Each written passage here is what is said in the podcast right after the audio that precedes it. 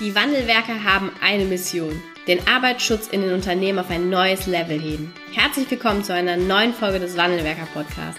Den ersten deutschen Arbeitsschutz-Podcast für ganzheitliche und innovative Ideen für den Arbeitsschutz. Heutzutage können Informationen schnell gegoogelt werden. Experten, die mit neuen Strategien und Methoden Arbeitsunfälle nachhaltig reduzieren, sind gefragter denn je. Die Wandelwerker zeigen Geschäftsführern, Sicherheitsingenieuren und Fachkräften für Arbeitssicherheit Schritt für Schritt, wie genau das funktioniert und wie damit den stagnierenden Unfallzahlen ein Ende gesetzt wird. Es gibt keinen Grund, länger zu warten. Jetzt ist der Zeitpunkt, um Arbeitsunfälle zu reduzieren. Bevor es mit der aktuellen Podcast-Folge losgeht, hier noch eine Information für euch. Der Deutsche Arbeitsschutzkongress startet in die zweite Runde. Nachdem wir im letzten Jahr eine ausgebuchte Veranstaltung mit über 130 Teilnehmern erleben durften, mit vielen tollen Fachkräften für Arbeitssicherheit, Führungskräften und auch Geschäftsführern, haben wir uns in diesem Jahr entschlossen, den Deutschen Arbeitsschutzkongress noch einmal zu vergrößern. Euch erwarten spannende Vorträge, tolle Workshops, sowohl von Seiten der Versicherer, DGUV und auch Berufsgenossenschaften, aber auch aus der betrieblichen Praxis heraus. Wir haben tolle Redner von Dr. Stefan Husi angefangen über Professor Dr. Anke Kahl als Leitung des ASGAS. Auch Thomas Willrich wird mit dabei sein und viele weiteren aus der betrieblichen Praxis, die Bezug nimmt auf die Gestaltung des Arbeitsschutzes in 2024. Die ersten Tickets sind vergriffen. Dein Ticket kannst du dir jetzt unter arbeitsschutzkongress.de zum aktuellen Vorzugspreis noch sichern und dann kannst du dabei sein, wenn wir am 17.06. in Wuppertal den Deutschen Arbeitsschutzkongress in einer zweiten Runde erleben dürfen. Hallo und herzlich willkommen zu einer neuen Podcast-Folge hier im Wandelwerker Podcast. Ich habe heute einen neuen spannenden Gast im Interview. Ich begrüße ganz herzlich Caroline Flügner. Hallo. Ja, hallo. Danke für die Einladung und deine nette Begrüßung. Ja, sehr gerne. Schön, dass du da bist. Ähm, du bist Lernbegleiterin für die neue SIFA-Ausbildung und auch selbst SIFA ähm, hast natürlich auch deine eigenen Erfahrungen im, als SIFA und auch im SIFA-Umfeld gemacht. Und wir wollen heute gemeinsam einmal einen Blick auch aus deiner Perspektive, also aus Perspektive der Lernbegleiterin, auf diese neue SIFA-Ausbildung ähm, draufschauen. Vielleicht äh, eine, eine Frage so ähm, ganz vorab für dich äh, persönlich. Wie bist du zum Arbeitsschutz damals gekommen? Schon immer da gewesen oder hast du da auch, ich sag mal, wie äh, durch Zufälle? Ähm, nee, tatsächlich hat sich der Weg relativ schnell geebnet. Ähm, ich habe erst äh, Pflege studiert und bin dann relativ schnell auf den Trichter gekommen. Hm, ich glaube, da brauchst noch, äh, äh, ich würde gerne in die Gesundheitsförderung gehen und brauche nach der Pflege noch was anderes. Habe dann Public Health studiert und das war dann sozusagen ja mein Wegbegleiter für, ich möchte gerne vor allem in die betriebliche Gesundheitsförderung gehen. Ja, und dann bin ich irgendwie beim Arbeitsschutz gelandet, relativ schnell. Okay, also über die Pflege tatsächlich. Ja, tatsächlich. Ja, richtig. Okay. Erstmal ganz praktisch in der Pflege gearbeitet, richtig am Bett gestanden und relativ schnell gemerkt, das ist mhm. schon ganz schön belastend für den Körper, mhm. was man da, was man da macht, sowohl physisch als auch psychisch. Und ähm, das waren dann für mich so Triggerpunkte, wo ich dachte, oh, ich glaube, da möchte ich gerne weiter, mhm. weiter dran arbeiten und da Dinge verbessern. Ja, ja, cool. Ähm, ja, wie, äh, wie bist du dann zur Lernbegleiterin geworden? War das auch etwas, was dich einfach auch interessiert hat, zu sagen, ich möchte auch andere dabei unterstützen, ähm, eine gute SIFA zu werden oder auch eben einen guten Job nachher zu machen? Was war da die Motivation für dich? Ja, das begann dann so ein bisschen damit, dass man beim Arbeitsschutz auch relativ schnell im Seminargeschäft äh, landet und dann irgendwie merkt, oh ja, so dieses ne, vor der Gruppe stehen, ähm, das macht mir Spaß und mir hat vor allem immer Spaß gemacht, auch die Menschen auf einem gewissen Weg zu begleiten. Und da war dann äh, die SIFA-Ausbildung für mich ein Thema, wo ich dachte, ja cool, da kann ich mhm. Menschen richtig lange auf diesem Weg begleiten, nämlich zu einer guten SIFA zu werden, ähm, kann das gut kombinieren, auch mit dem Spaß, den ich habe, äh, mit so einer Gruppe zusammenzuarbeiten und äh, das war dann auch für mich, ja, dann habe ich gemerkt, ah, SIFA-Ausbildung wird jetzt weiterentwickelt, wird neu gemacht, das klingt spannend. Ähm, da möchte ich rein und ja, da bin ich jetzt gelandet. Habe ganz viel Spaß mhm. dabei. Ja, sehr cool. Ähm, du hast jetzt gerade schon auch gesagt, äh, wurde weiterentwickelt. Ähm, es gibt ja jetzt seit einiger Zeit auch eine weiterentwickelte SIFA-Ausbildung. Ähm, wie ist denn da der Stand? Also ich weiß, es gab zum Beispiel auch eine Übergangsfrist. Ähm, wie ist denn der aktuelle Stand äh, zur, zur neuen SIFA-Ausbildung auch? Mm, der aktuelle Stand ist, dass äh, ja, wir uns von der alten Variante jetzt komplett verabschiedet haben, beziehungsweise alle Unfallversicherungsträger und äh, auch alle zugelassenen freien Ausbildungsträger müssen jetzt seit letztem Sommer, seit dem 1.7., die äh, ausschließlich die weiterentwickelte SIFA-Ausbildung 3.0 anbieten. Also es darf nur noch so gestartet werden. Wir haben sicherlich jetzt gerade noch ein Parallelgeschehen, dass es noch mhm. den ein oder anderen Kurs der alten Ausbildung 2.0, dass der mhm. noch läuft. Ähm, aber das ist jetzt tatsächlich ein Aus Auslaufmodell geworden. Okay. Okay, ja, lass uns mal einsteigen in die neue äh, Ausbildung. Wie ist sie aufgebaut, die SIFA-Ausbildung 3.0? Mm, da, da wird man natürlich jetzt relativ schnell, geht man jetzt so in dieses Didaktische rein. Ich versuche das mal mit so ein paar Begriffen zu untermauern und dann immer zu gucken, dass ich das auch gut übersetzt bekomme. Also wenn man sich das vom Pädagogischen her anschaut, ist es jetzt ein Blended Learning Format. Das heißt, kannst du, ähm, kannst du kurz genau was zum Blended ja. Learning? Ja, ja, ja, ja, natürlich. genau, Blended Learning heißt halt sozusagen, es werden drei verschiedene Lernorte miteinander verbunden. Also man, man lernt halt ähm, auch in Verbindung mit ähm, einer Online Plattform. Das ist sozusagen einfach die Übersetzung von Blended Learning. Man hat verschiedene Lernorte. Das heißt, wir lernen jetzt in der SIFA-Ausbildung im Seminar, in sogenannten selbstorganisierten Lernphasen und in der Praxis. Mhm. Ähm, und tatsächlich ist der Hauptaugenmerk der Ausbildung ähm, im SOL, also im selbstorganisierten Lernen und in der Praxis. Und im Seminar kommen wir dann eher nur zusammen, um das Wissen einzuüben und mit den Perspektiven der anderen zu lernen. Und ein wichtiger Bestandteil ist da jetzt auch, ja, den eigenen Fortschritt dort zu reflektieren. Also sozusagen, Seminare sind nicht mehr dazu da, um Wissen zu vermitteln und mit PowerPoint-Schlachten um sich zu werfen. Mhm. Ähm, das ist eigentlich das Spannende an der Geschichte. Und verbindendes Element ist jetzt die SIFA Lernwelt, hatte ich schon angesprochen, eine Online-Plattform, auf der ja alle für die Ausbildung nötigen Inhalte zur Verfügung gestellt werden. Aber auch die komplette Organisation läuft darüber. Also ähm, Seminarvorbereitung, Abgabe von Prüfungsleistungen. Das ist wirklich so ein ganz zentraler Ort, wo auch Lerngruppen sich organisieren, wo der Austausch untereinander stattfinden kann. Und ja, die, diese SIFA-Lernwelt begleitet uns ähm, sowohl im Seminar als auch mhm. in dem selbstorganisierten Lernen und in der Praxis. Also ich kann da aber auch, also ich war jetzt selbst noch nie in dieser SIFA-Lernwelt unterwegs. Ähm, wie kann ich mir das so vorstellen? Ist das so ganz, ganz klassisch wie auch so ein, so ein Moodle oder ähm, also wo ich im Grunde genommen mir Kurse mit angucken kann, wo ich mich vorbereiten kann? Sind das so Videoformate oder wie äh, kann ich mir das so vorstellen in der SIFA-Lernwelt? Hm, das ist, ähm, also man nennt das eine Ilias-Plattform, auf der das Ganze programmiert ist und man kann es sich vorstellen, so ein bisschen wie so eine kleine SIFA-Stadt. Mhm. Ähm, das ist wie so, ein, wie so eine kleine Stadt, wo es eine Bibliothek gibt. Dort sind quasi Wissensbausteine drin, die ich brauche, um mir Wissen anzueignen. Da gibt es einen Campus, das ist sowas wie eine Uni, ein Unigebäude oder ein Ausbildungsgebäude, wo ich alles finde zu den Seminaren. Was muss ich dafür vorbereiten? Da wird auch Seminardokumentation abgelegt. Ähm, dann gibt es ein Prüfungscenter, wo ähm, die Prüfungsleistungen abgegeben werden. Und ganz in der Mitte, und das ist eigentlich das Spannende, ist der Park der Handlungssituationen, ist auch so ein bisschen dargestellt. Der Park? Also, ja, ein richtiger Park. Okay. Wir, wir, wir spazieren durch einen äh, mhm. Stadtpark mhm. sozusagen, an dem es verschiedene Brunnen gibt und jeder mhm. Brunnen mhm. steht für eine Handlungssituation. Und das ist auch sozusagen der rote Faden, der durch die Ausbildung läuft. Okay, okay. Ja, ähm, die äh, ist ja jetzt erst relativ neu auch mit umgesetzt. Ne? Was, wenn du, ich weiß nicht, kennst du auch die alte, beziehungsweise was ist auch der Unterschied zwischen der alten Ausbildung und jetzt auch der neuen SIFA-Ausbildung? Hm, ich habe die alte Ausbildung selbst äh, nicht gegeben, aber selbst erlebt. Äh, und äh, es ist auch noch gar nicht, gar nicht äh, so super lange her und erlebe jetzt quasi die neue Ausbildung dann mhm. von der anderen Seite, jetzt von der Lernbegleitung. Und ähm, ja, so vieles wurde gar nicht so neu erfunden. Was komplett anders ist, einfach die Art des Lernens. Und ähm, das ist auch äh, der Grund liegt, glaube ich, darin, dass die Unfallversicherungsträger und gerade die DGUV sich das Thema Wirksamkeit der Fachkräfte für Arbeitssicherheit da sehr auf die Brust geschrieben haben mit dieser Weiterentwicklung und gesagt haben, wir müssen in dieser Ausbildung irgendetwas ändern, dass die Fachkräfte für Arbeitssicherheit einfach noch mal ein bisschen besser ausgestattet werden mit Handwerkszeug, um dann mhm. auch wirksamer für Sicherheit und Gesundheit im Betrieb unterwegs sein zu können.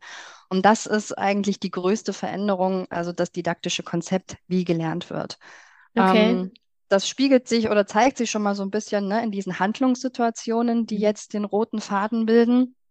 Das sind so Beispiele wie Gespräche mit der obersten Leitung führen, aber auch ganz klassisch Arbeitsbedingungen beurteilen, aber auch Schwerpunkte als SIFA setzen oder geeignete Organisationen ausgestalten. Also die sind mhm. tatsächlich auch schon so ein bisschen formuliert wie, das muss ich danach auch tun.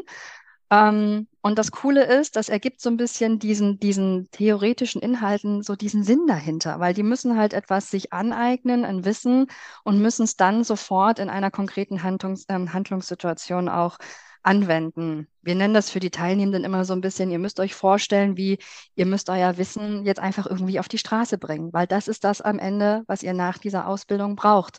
Mhm. Diese Kompetenz, ähm, das auf die Straße zu bringen, was ihr hier lernt. Und ähm, das üben wir halt einfach schon die ganze Ausbildung dann lang.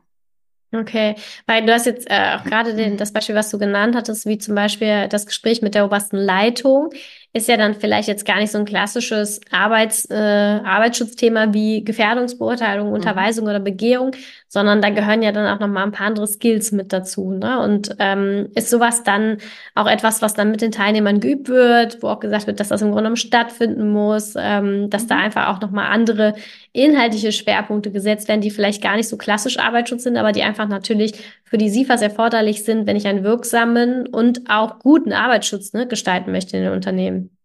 Genau, also dieses Gespräch mit der obersten Leitung ist tatsächlich ähm, ja, also vom, vom, vom Leitfaden her die zweite Handlungssituation, die stattfindet, bedeutet aber auch, dass ähm, direkt nach dem ersten Seminar soll dieses Gespräch stattfinden. Mhm. Das heißt, sie sind wirklich gerade erstmal losgelaufen im Park der Handlungssituation in der SIFA-Ausbildung und müssen dann schon so ein Gespräch führen. Und ganz klar ist das natürlich dann jetzt noch nicht so dieses, und wir machen jetzt mal eine Gefährdungsbeurteilung, sondern mhm. da geht es vor allem ganz viel darum, was ist eigentlich meine Rolle, ähm, jetzt auch im, im im Rahmen der Ausbildung. Es ist so ein bisschen dieses gegenseitige Erwartungsklärung ähm, auch. Also, liebe Geschäftsführung, was erwartest du denn jetzt von mir als SIFA in Ausbildung? Bei vielen ist auch immer das Thema, dass ähm, nochmal so dieses, ich brauche Ressourcen für die Ausbildung. Wie klären, also wie organisieren wir mhm. das eigentlich? Kann ich Homeoffice machen dafür? Also das, ähm, und dass dieses Gespräch eben so am Anfang auch schon stattfindet, ist schon so die erste große Herausforderung, weil die viele mhm. erstmal herkommen, wer ist eigentlich meine oberste Leitung? Ach Gott, mein Geschäftsführer, den habe ich ja noch nie gesehen. Jetzt soll ich mit dem einen Termin machen. Mhm. Also ne, da, da, da findet quasi schon von Beginn an ganz, ganz, ganz viel statt. Und das Schöne ist dann immer zu erleben, wenn die dann im zweiten Seminar wiederkommen, dass alle sagen, wie toll dieses Gespräch war. Und das Coolste, was ich dann so als Lernbegleiterin immer so denke, ist, dass die meisten sagen, und wir haben uns vorgenommen, das fortzuführen. Wir haben jetzt einen regelmäßigen mhm. Schurfix vereinbart, wo ich dann schon immer denke, cool, wenn ich das schon, mal, schon am Anfang der Ausbildung geschafft habe, diesen Kontakt herzustellen, dann habe ich hoffentlich auch da einfach einen, einen, guten Grundstein gelegt, um im engen Kontakt auch mit der, mit, den, mit der Leitung und den obersten Führungskräften zu sein. Ja, ja, und auch einfach super wichtig, ne? Super wichtig, diese, diese Stärken zu stärken oder diese auch Kompetenzen zu stärken, ne? Weil ohne die Geschäftsführung oder die oberste Leitung wird nichts im Arbeitsschutz funktionieren, ne? Egal mit welcher guten Idee ich dann vielleicht als SIFA um die Ecke komme, die, die wird immer gebraucht, die oberste Leitung da, ne? Ja. Hast du noch ein Beispiel, was, was vielleicht auch noch so mal so ein Thema ist, was jetzt nicht klassisch Arbeitsschutz, sondern aber Kompetenzentwicklung auch in Richtung Social Kompetenzentwicklung geht? Genau, also Kompetenzentwicklung hast du gerade gesagt. Das ist jetzt ne, sozusagen auch unsere, ich sag mal, Bewertungsrichtschnur mhm.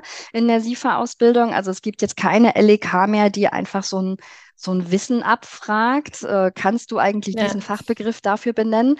Darüber sind im ersten Moment alle froh und im zweiten Moment siehst du dann immer so die Fragezeichen in den Gesichtern, so, aber wie geht's dann? Mhm. ähm, und wir erklären das dann immer so ein bisschen, dass man sich Gedanken mal darüber gemacht hat, was muss eigentlich eine kompetente SIFA mitbringen? Also welches Kompetenzprofil braucht sie, damit sie wirksam ist?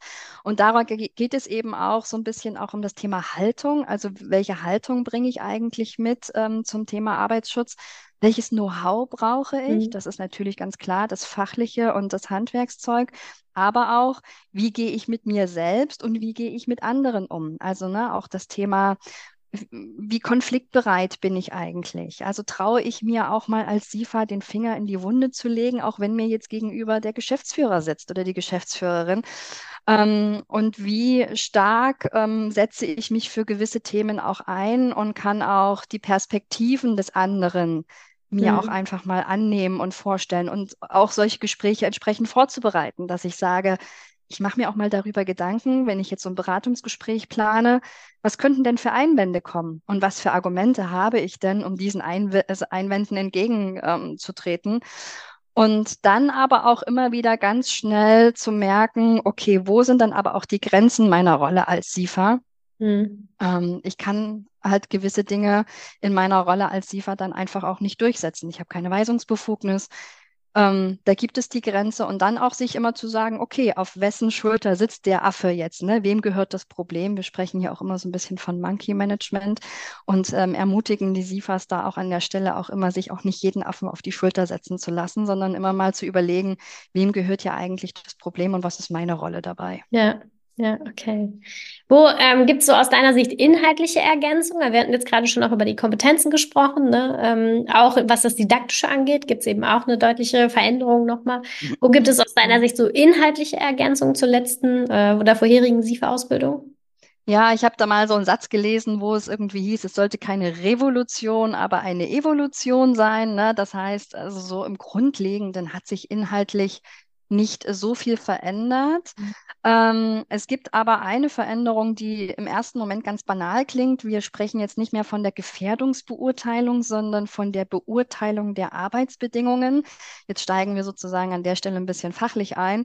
Ähm, klingt ganz banal, steckt aber was Wichtiges dahinter, nämlich das Thema Haltung. Wie gucke ich denn auf ähm, Einwirkungen? Und das sind jetzt eben nicht mehr nur Gefährdungen, auf die mhm. wir schauen, sondern wir, wir schauen das erstmal ganz neutral an. Wir sprechen von Einwirkungen. Ich habe den Begriff schon genannt. Und diese Einwirkung kann eben eine Gefährdung sein oder vielleicht eine Belastung mit einer entsprechenden Beanspruchung oder auch eine Ressource für die Gesunderhaltung. Und das sind sozusagen ne, diese, diese drei Wirkungsmodelle im Arbeitsschutz, ähm, die wir jetzt hier ansprechen. Und die sind jetzt durch diese, auch durch diese Veränderung dieses Begriffs, aber auch durch die Veränderung der Haltung, wie wir damit rangehen, die sind jetzt einfach gleichwertig. Ich kann mal ein Beispiel nennen, ähm, zum Beispiel das Thema Schall ist ja bei allen immer sofort ja. dieser Gefährdungscharakter, so wurde es ja auch immer herdekliniert. Aber Schall ist eigentlich erst so eine richtige Gefährdung nach dem Gesundheitsschadensmodell, wenn es eine Langzeitbelastung von ähm, 85 Dezibel gibt oder eine Kurzzeitbelastung über 95 Dezibel. Alles darunter ist Schall eine Belastung, die mit einer mhm. entsprechenden Beeinspruchung einhergeht. Und, ja, wie ähm, Konzentration ja auch, ne? Das ist dann keine, mhm. keine klassische Gefährdung, ne? aber trotzdem natürlich einen Einfluss. Ja. Genau, und das liefert einfach nochmal dann auch ganz andere Argumente, auch für die Motivation, die persönliche Schutzausrüstung zu tragen, ne? wo man sagen kann, ja, wir sind jetzt zwar nicht im gefährdenden Bereich, deswegen müssen wir die Maschine nicht einhausen und trotzdem macht es was mit dir und deinem Körper, wenn du da arbeitest. Und mhm. ähm, da merken wir, dass den Teilnehmenden das jetzt echt viel leichter fällt, ähm, auch ne, mal mit dem Blick auch auf die Gefährdung oder die Einwirkung psychische Belastungen zu schauen. Ne? Das mhm. ist halt nicht mehr so losgelöst und das steht alles so im Nebel und es ist nicht so handgreifbar, sondern durch diese Gleichwertigkeit ähm, schaffen wir es, es handhabbar zu machen und auch so ein bisschen die Angst davor zu nehmen. Mhm. Und ähm, da merken wir echt, dass die Teilnehmenden damit jetzt viel, viel leichter mit umgehen können. Cool, ja. Ja, ist ja äh, auch etwas, was sich dann so Stück für Stück etablieren muss. Ne? Ich meine, den, den Begriff der Gefährdungsbeurteilung ja. kennt jeder.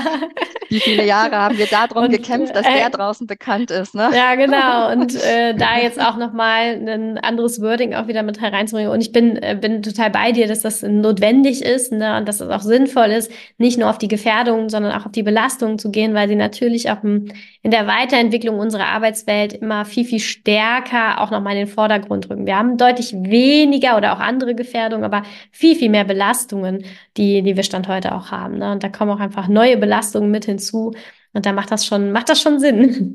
Genau, was ja auch. Aber die, die Herausforderung ist jetzt auch, zu etablieren. ja, und wir werden natürlich auch das Gesetz jetzt nicht so schnell ändern. Und da steht ja. natürlich auch die Gefährdungsbeurteilung klassisch drin. Ja. Ähm, aber da sagen wir immer, ja, das ist ja aber auch der Trumpf eurer Fachlichkeit. Also warum mhm. auch eure Beratung als SIFA so wichtig ist, mhm. dass ihr gerade ne, mit dieser Haltung, mit der ihr jetzt reingeht, und wir sprechen ja von Beurteilung von Arbeitsbedingungen und nicht ausschließlich Gefährdungsbeurteilung, ähm, ich sag, also wir sagen immer so ein bisschen, dann könnt ihr ja auch damit glänzen. Ne? So, mhm. das ist diese Fachlichkeit, die ihr jetzt mitbringt und das ist auch der Teil der Beratung, der so wichtig ist. Ja, ja, das stimmt. Ähm, gibt es Themen, wo du sagst, die sind jetzt auch einfach ergänzend nochmal deutlich besser, vielleicht auch geschult, aber eben auch trainiert? Wir hatten gerade schon auch über Kompetenzen gesprochen. Was, mhm. was ist das so aus deiner Sicht? Also Erfahrung ja selbst erlebt, die alte SIF-Ausbildung, jetzt ja die neue dann im, äh, in, in, als Lernbegleiterin. Ja, genau. Also ich, ähm, ja, bei der alten Ausbildung war das wirklich so nach, also im Nachgang bin ich dann so rausgegangen mit meinem mhm. Zertifikat und dachte mir so, aber so richtig wissen, wie es jetzt geht, tue ich eigentlich nicht. Also ich, mhm. ich habe jetzt irgendwie ganz viel äh, Wissen mir angeeignet und einen Praktikumsbericht geschrieben, mal eine Gefährdungsbeurteilung gemacht. Aber was mir wirklich, wirklich fehlte, war so dieses, und wie gehe ich jetzt, also wie setze ich das denn jetzt in den Unternehmen um? Und gerade ja. auch, also welche, welche Elemente gehören denn zu einer, zu einer wichtigen, also zu einer geeigneten Organisation, zu einer Kultur, um dieses Thema Sicherheit und Gesundheit in den Unternehmen zu platzieren? Und ich glaube, das ist so der große Vorteil dieser Ausbildung jetzt, dass das ganz oft ähm, jetzt einfach thematisiert wird, geübt wird. Ähm, auch das Thema der Rollenklärung steht jetzt immer wieder im Vordergrund. Also wir stellen den Leuten immer wieder die Frage und irgendwann hängt denen das echt zu den Ohren raus. Ne? Mhm. Was bedeutet das denn jetzt für dich als SIFA und wie, wie siehst du deine Rolle dabei? Ne? Also zum Beispiel auch Unterweisung. Das sind dann immer so, ne, wenn man dann mal so herleitet, wer eigentlich für Unterweisungen verantwortlich sind und was so der Sinn und Zweck dahinter ist. Und dann kommen die immer mit der Welt, aus der sie kommen, wo einfach die SIFA dafür, ich sag mal, abgestellt wird, ne, jetzt hier alle mhm. Leute zu unterweisen. Und dann ähm, ist immer so dieses, ach echt, okay, und wie soll es dann gehen? Und, ähm, und das leiten wir in der Ausbildung immer wieder her und wie das funktioniert. Und da merken wir schon, dass das einfach ganz, ganz viel bewirkt, um dieses, wie ich es am Anfang schon gesagt habe, Wissen auf die Straße zu bringen und da ein bisschen gestärkt zu sein. Also immer so diese ja. Abgrenzung auch wer ist dafür verantwortlich und was ist deine Rolle als SIFA dabei? Ja, okay. Äh, was ist das Feedback, was ihr so aus der neuen SIFA ähm, ja, Ausbildung erhaltet von den Teilnehmern? Ich weiß nicht, ob ihr dann direktes Feedback auch bekommt. Ja, doch schon. Also ganz am Anfang ist erstmal immer ganz viel Irritation. Also man merkt so, gerade im ersten Seminar, die kommen, also erstmal startet ja die Ausbildung schon mit einem SOL, also einem selbstorganisierten Lernen. Das ist mhm. für viele schon ungewohnt ich starte jetzt hier etwas, aber ich bin gar nicht in einem Seminar. Ja. Und ähm, das ist schon, das ist schon der erste Moment, der komisch ist. Und da hatten wir auch immer Befürchtungen, oh Gott, und werden die das überhaupt machen? Werden die die Wissensbausteine lesen und werden die sich im Forum vorstellen und so? Ähm, und dann kommen die in das Seminar, in das erste und erleben gleich den nächsten Kulturschock der Ausbildung, dass hier gar nicht irgendwie diese Wissensvermittlung so stattfindet, sondern dass wir das echt ernst meinen. Du hast es ja vorher gelesen und jetzt gehen wir direkt in die Anwendung. Ähm, das ist auch immer so ein Irritationsmoment und dann erleben wir aber tatsächlich auch ganz viel Freude und Erleichterung. Also so mhm. spätestens mhm. am Ende der Woche des äh, ersten Seminars sind sie alle total motiviert und euphorisch und freuen sich auf das, was kommt das bricht nochmal ein, spätestens in Lernfeld 3 und 4, weil da mhm. geht es sozusagen sehr in die fachliche mhm. Tiefe, Beurteilungs der, äh, Beurteilung der Arbeitsbedingungen, die einzelnen Schritte durchgehen. Und das ist mhm. natürlich auch ganz viel Detailarbeit und da ringen die auch mit Zeit und mit Ressourcen und mit, ähm, ja, was ist jetzt eigentlich richtig und falsch? Und ganz oft ist es eben, dass man als Lernbegleitung auch immer sagen muss, das kommt drauf an. So richtig, richtig und falsch gibt es nicht. Also ja. außer bei klaren Grenzwerten. Aber ja. ne, wie, hm. wie, wir vorhin ja schon festgestellt haben, wir sind mittlerweile immer mehr in diesem Belastungsbereich und da gibt es mhm. ne, so dieses richtig und falsch, nicht mehr so rot oder weiß, ne, ja. oder schwarz oder weiß, sagt man, genau. Ja. So ähm, Akzeptanz, Toleranz, das sind dann natürlich auch nochmal Dinge, über die man sich damit unterhalten muss, ne, die gar nicht eindeutig sind.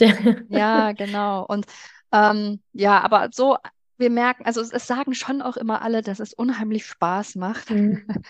und ähm, dass es für sie auch ganz viel Sinn ergibt, Wenn es okay. auch tatsächlich irgendwie anders ist, sie müssen sich da erstmal reinfuchsen, auch in die Art des Lernens, reinfuchsen in die SIFA-Lernwelt. Mhm dieses, oh nee, ich kriege gar keinen Ordner mehr, wo ausgedruckte Sachen drin sind, ähm, sich da selbst zu organisieren, auch Wissen zu organisieren, ja. sich auf dem Rechner irgendwas anzulegen. Ähm, und dann aber so, also je weiter sie sind in der Ausbildung, umso mehr kommt dann so diese Dankbarkeit, dass diese Ausbildung so läuft. Hm. Ja, okay. Ja, das ist ja super.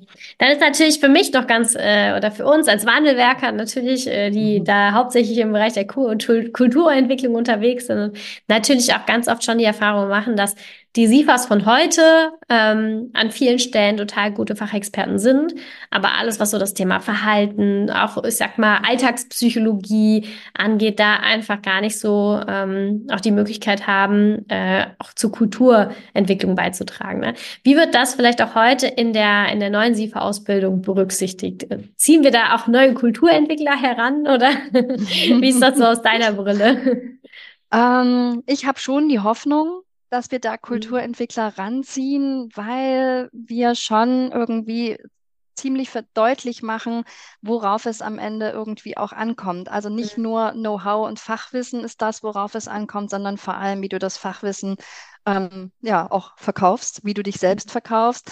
Ähm, und äh, ja, wie du einfach, dass, dass dieses Thema Sicherheit und Gesundheit eben nicht im stillen Kämmerlein in der SIFA, also äh, im SIFA-Büro entsteht, sondern ähm, Sicherheit und Gesundheit, das entsteht in dem Moment, wenn es in die betriebliche Organisation ähm, mit eingebunden ist und wenn vor allem die Verantwortlichen auch so ein bisschen wissen, wofür sie eigentlich verantwortlich sind und ähm, ja, und dass das einfach inhaltlicher Bestandteil der Ausbildung ist. Ich, also damit hoffe ich so ein bisschen, dass wir damit irgendwie diesen, diesen Kult, diesen, ja, diese Kulturentwickler da aus der Ausbildung jetzt mit rausnehmen. Also wir beschäftigen uns auch tatsächlich in einem Lernfeld auch mit dem Thema Präventionskultur. Was gehört eigentlich mhm. dazu? Welche Ansatzpunkte haben wir als SIFA? Ähm, dass man da einen Veränderungsprozess einleitet, der mhm. halt nicht äh, damit äh, geschafft ist, dass man da einmal irgendwie, äh, weiß ich nicht, ein Teambuilding macht oder so, sondern mhm. dass das ein Weg ist, der ein bisschen länger dauert, den man begleiten muss, ähm, dass man da immer wieder aber auch äh, triggern kann und äh, das, äh, ja, also da habe ich einfach die Hoffnung, dass wir dadurch durch die Ausbildung ähm, da an der Stelle einen guten Beitrag leisten können. Ja, ja das wäre wünschenswert. Wie lange dauert die ähm, äh, Ausbildung? Ah, das ist, das ist, glaube ich, total unterschiedlich, ja. je nachdem, wo du sie machst. Also mhm. ähm, ich, ich weiß, dass einige freie Ausbildungsträger auch einen Vollzeitkurs mit einem halben Jahr anbieten. Mhm. Bei Unfallversicherungsträger dauert das tendenziell eher länger. Wir sprechen mhm. hier eher von eins bis anderthalb, sogar manchmal haben sogar zwei Jahre. Mhm. Ähm, ich glaube, es kommt ein bisschen drauf an, wie viel ähm, Zeit kann man quasi für diese Ausbildung parallel zum Privatgeschehen und so investieren, weil weil was man mhm. wissen muss, ist, dass die Ausbildung halt jetzt nach einem festgelegten Plan abläuft. Das ist nicht wie bei alten Ausbildungen, wo ich dann sagen kann, ah, ich buche das nächste Seminar dann einfach erst, wenn es passt, mit, mhm. wenn, wenn, wenn ich soweit bin, sondern man hat eben einen Ausbildungsplan, den man von Anfang bis Ende durchläuft. Und von daher ist es auch ein enges Zeitgerüst. Ähm, und ich bin auch immer so ein bisschen Verfechter von Kompetenzentwicklung braucht auch ein bisschen Zeit. Mhm. Also ja, das, äh, das, das, das lernt man einfach nicht alles so von heute auf morgen, gerade diese Social Skills, ähm, wo ich immer denke, dann nimm dir vielleicht auch einfach die Zeit, wenn du die Chance hast. Ja, okay, also alles dabei von halbes Jahr Vollzeit bis zwei Jahre ist eigentlich alles möglich. Ja, sehr, sehr cool. Ich finde, das klingt spannend und ich, ich hoffe natürlich, dass wir da ähm, die SIFAs, die auch im Rahmen der neuen SIFA-Ausbildung ähm, ausgebildet werden, dass sie auch deutlich stärker genau an den Punkten sind, die du jetzt gerade beschrieben hast. Ne? Ich äh, drücke da auf jeden Fall für uns alle und auch die, die Unternehmen, die nachher gute Arbeitsschützer brauchen, die Daumen. Ja. ja, danke, Caroline, dass du mal einen kleinen Einblick gegeben hast in, äh, in deine Rolle als äh, Lernbegleiterin mit Blick auf die neue SIFA-Ausbildung. Super spannendes Thema. Ähm, und äh, vielleicht können wir so in einem Jahr oder ja, in einem Jahr, anderthalb mal draufschauen, wie sich das auch über die Zeit entwickelt hat, ne? Und was da vielleicht auch so die ersten Rückmeldungen dann der SIFAs, die ähm, ja als neue SIFA dann auch im Unternehmen sind, da vielleicht zurückkommen. Ja, Dankeschön. Spannend. Sehr gerne. Danke, Danke dass dir. du da warst. Vielen Dank, dass du heute wieder dabei warst. Wenn dir gefallen hat, was du heute gehört hast, dann war das nur die Kostprobe. Willst du wissen, ob du für eine Zusammenarbeit geeignet bist? Dann gehe jetzt auf www.wandelwerker.com-termin und buche dir einen Termin. In diesem 45-minütigen Beratungsgespräch wird eine Strategie für dich erstellt. Du erfährst, in welchen Schritten du an der Einstellung der Menschen im Unternehmen arbeitest, sichere Gewohnheiten schaffst und somit die Arbeitsunfälle nachhaltig reduzierst. Vergiss eine Sache bitte nicht. Wenn seit Jahren die Unfallzahlen bei dir stagnieren, dann verbessert sich der Zustand nicht von alleine. Du brauchst einen Berater, der dir zeigt, welche Schritte du befolgen sollst und welche lieber nicht. Wir haben Geschäftsführern, Sicherheitsingenieuren und Fachkräften für Arbeitssicherheit in Deutschland, Österreich und der Schweiz dabei geholfen, die Sicherheitskultur in deren Unternehmen und bei deren Kunden zu verbessern. Als Kooperationspartner des Verbandes für Sicherheit, Gesundheit und Umweltschutz bei der Arbeit liegt es uns am Herzen, dir das notwendige Handwerkszeug auf dem Weg zur Vision Zero zu zeigen und bei der Umsetzung zu unterstützen. Wenn du wissen willst, ob du für eine Zusammenarbeit geeignet bist, dann sichere dir jetzt unter www.wandelwerker.com-termin deinen persönlichen Termin.